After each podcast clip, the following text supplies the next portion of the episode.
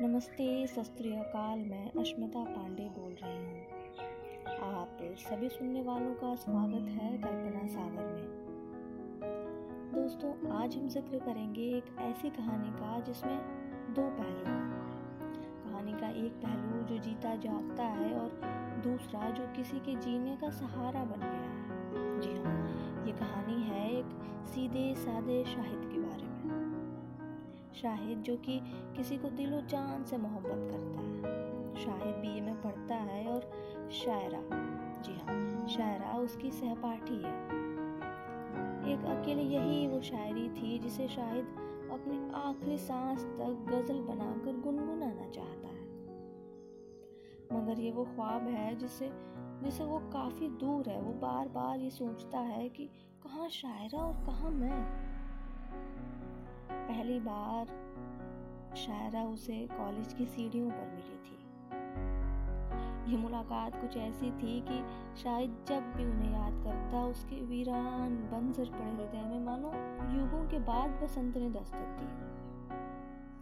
वो दृश्य कुछ ऐसा था, शायरा सीढ़ियों पर कुछ ऐसे फिसल कर शायद की बाहों में संभली, मानो मानो कोई पुष्प अपने पौधे से गिरकर ज़मीन पर आने से पहले अपनी ही शाखाओं में समा जाता और गिरती हुई शायरा की तेज धड़कन ने शाहिद की बाहों में कुछ कुछ क्षण ठिठर कर आराम किया। और इधर शाहिद की ठिठरी हुई धड़कन ने तो रफ्तार ही पकड़ ली थी। शायरा ने खुद को सहज किया उसे धन्यवाद करके चली गई। इन सब के बीच जो पहला ख्याल जाहिद को आया वो ये था कि पहली मुलाकात इतनी खूबसूरत थी तो साथ तो और भी ज़्यादा खूबसूरत होगा। अब क्या था? अब तो वो शायरा ही उसकी मंजिल बन चुकी थी। इधर शायरा के दिमाग में वो चेहरा तो दस्तक दे चुका था जिसे उसने धन्यवाद किया था। वो भी कभी कभार शाहिद के बारे में सोच लिया करती थी। मगर इसी चेहरे को दिल में उतारने के लिए शाहिद ने तो एड़ी से चोटी ही एक कर डाली। कभी उसकी मदद करता कॉलेज के कामों में तो कभी उसके हॉस्टल का सामान ले आता। वो हर वो कोशिश करता जिसे वो कर पाता।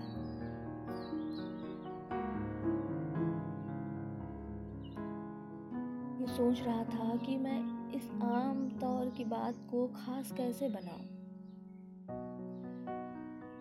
आज पूरी रात शाहिद जागा था। व्यक्तिगत मामलों से अनजान था वो। शायरा के व्यक्तिगत मामलों से अनजान था, अपनी भावनाओं को पहले कह लेना चाहता था, फिर उससे उसका सब कुछ बांटना चाहता था। उसने रात भर ये सोचा, शुरुआत कैसे करेगा? पहले क्या कहेगा वो? इजहार इश्क के साथ वो ये भरोसा कैसे दिलाएगा कि वो उसे जीवन भर खुश रखेगा? अगली सुबह वो शायरा से मिलने के लिए तैयार हो रहा था। उसने अलमारी से वो कमीज निकाली जो जो सायरा को सबसे ज़्यादा अच्छी लगती थी। वो नीली चेक वाली कमीज। उसके बारे में शायरा ने कहा था, अरे शायद, इसमें तो तुम बिल्कुल शायद कपूर मुस्कुराया, कमीज पहनी, तभी उसके फ़ोन की घंटी बजी। उसने देखा, शायरा को इनकमिंग कॉल आ रहा लगभग तो उसने फ़ोन उठाया, उठाते से शुरू हो गया। शायरा इंतज़ार करो मेरा कॉलेज के गार्डन में मिलते हैं मैं बस तैयार ही हो तभी उधर से आवाज़ आई शायरा तुम जल्दी से हॉस्टल के नीचे आ जाओ। शायरा ने शायरा ने खुदकुशी कर ली है। शाहिद के पैरों से तो मानो ज़मीन ही खिसक गई। कमीज की आधी अधूरी बटन लगाए लड़खड़ाते पैरों शाहिद दौड़ा भागा हॉस्टल पहुँचा। शायरा की लाश के सामने बैठकर ज़ोर ज़ोर से चिल्लाने लगा। शायरा वापस आ जाओ, मुझे तुमसे बहुत कुछ कहना शाहिद ने तो जैसे पूरी तरह से मानसिक संतुलन ही खो दिया है। पुलिस के कुछ लोग शायरा का शव ले जाने के लिए आए। उसने शायरा का दुपट्टा इस कदर कस के पकड़ा हुआ था कि खींच कर अपने पास ही रख लिया। लगभग चौबीस घंटे वो वहीं पर बेसुध पड़ा था। यही बोलता रहा। यूँ यूँ ही बिन बताए कोई ऐसे चला जाता है क्या? यूँ बिन बताए कोई जाता है क्या? अगली सुबह उसे होश आया, वो शायरा के दुपट्टे की खुशबू के साथ अपने कमरे में गया। कुछ भी सोच नहीं पा रहा था और बिलख बिलख कर उसे, वो उस दुपट्टे के टुकड़े के साथ बातें करने लगा। वो उस दुपट्टे को सामने रख कर घंटों बातें करता मानो मानो वो शायरा से बातें कर रहा उसने वो सब कुछ कहा जो वो कहना चाहता था उस दिन इतना खो गया कि कमरे की छत पर जाकर उस दुपट्टे से यूँ बातें करने लगा। मानो सायरा सामने बैठी जब उसे यह एहसास हुआ कि सायरा उसके सवालों के जवाब नहीं दे पा रही है, कुछ बोल नहीं रही है जवाब में, वो घबरा छत के किनारे चला गया। इसके पहले कि वो छलांग लगा लेता, एक धीमी सी आवाज़ आई। कहाँ जा रहे हो? कहाँ जा रहे हो? वो रुक गया। रुक कर सोचने लगा और पीछे पलटा। एक आवाज़ आई।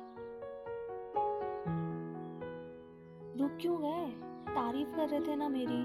आगे कहो, क्या कह रहे थे?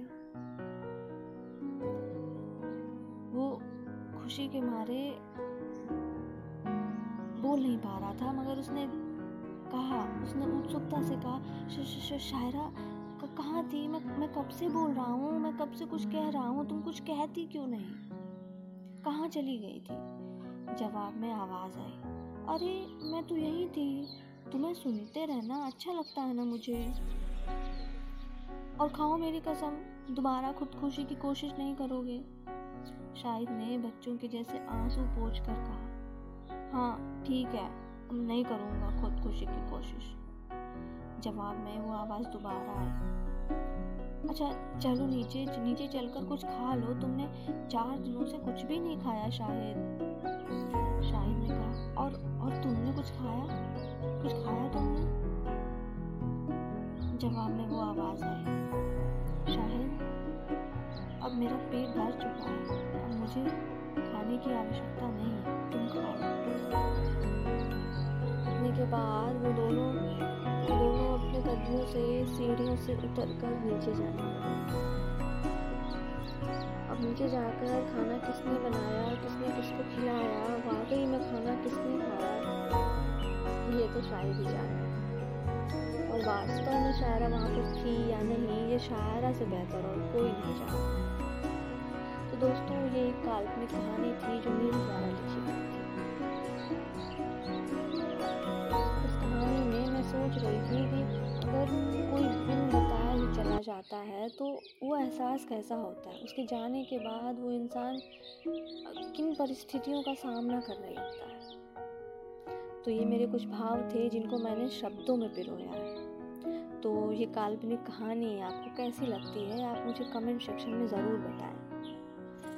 अगली कहानी तक हम फिर से मिलते हैं, तब तक के लिए नमस्ते, सत आपका दिन बहुत बहुत शुभ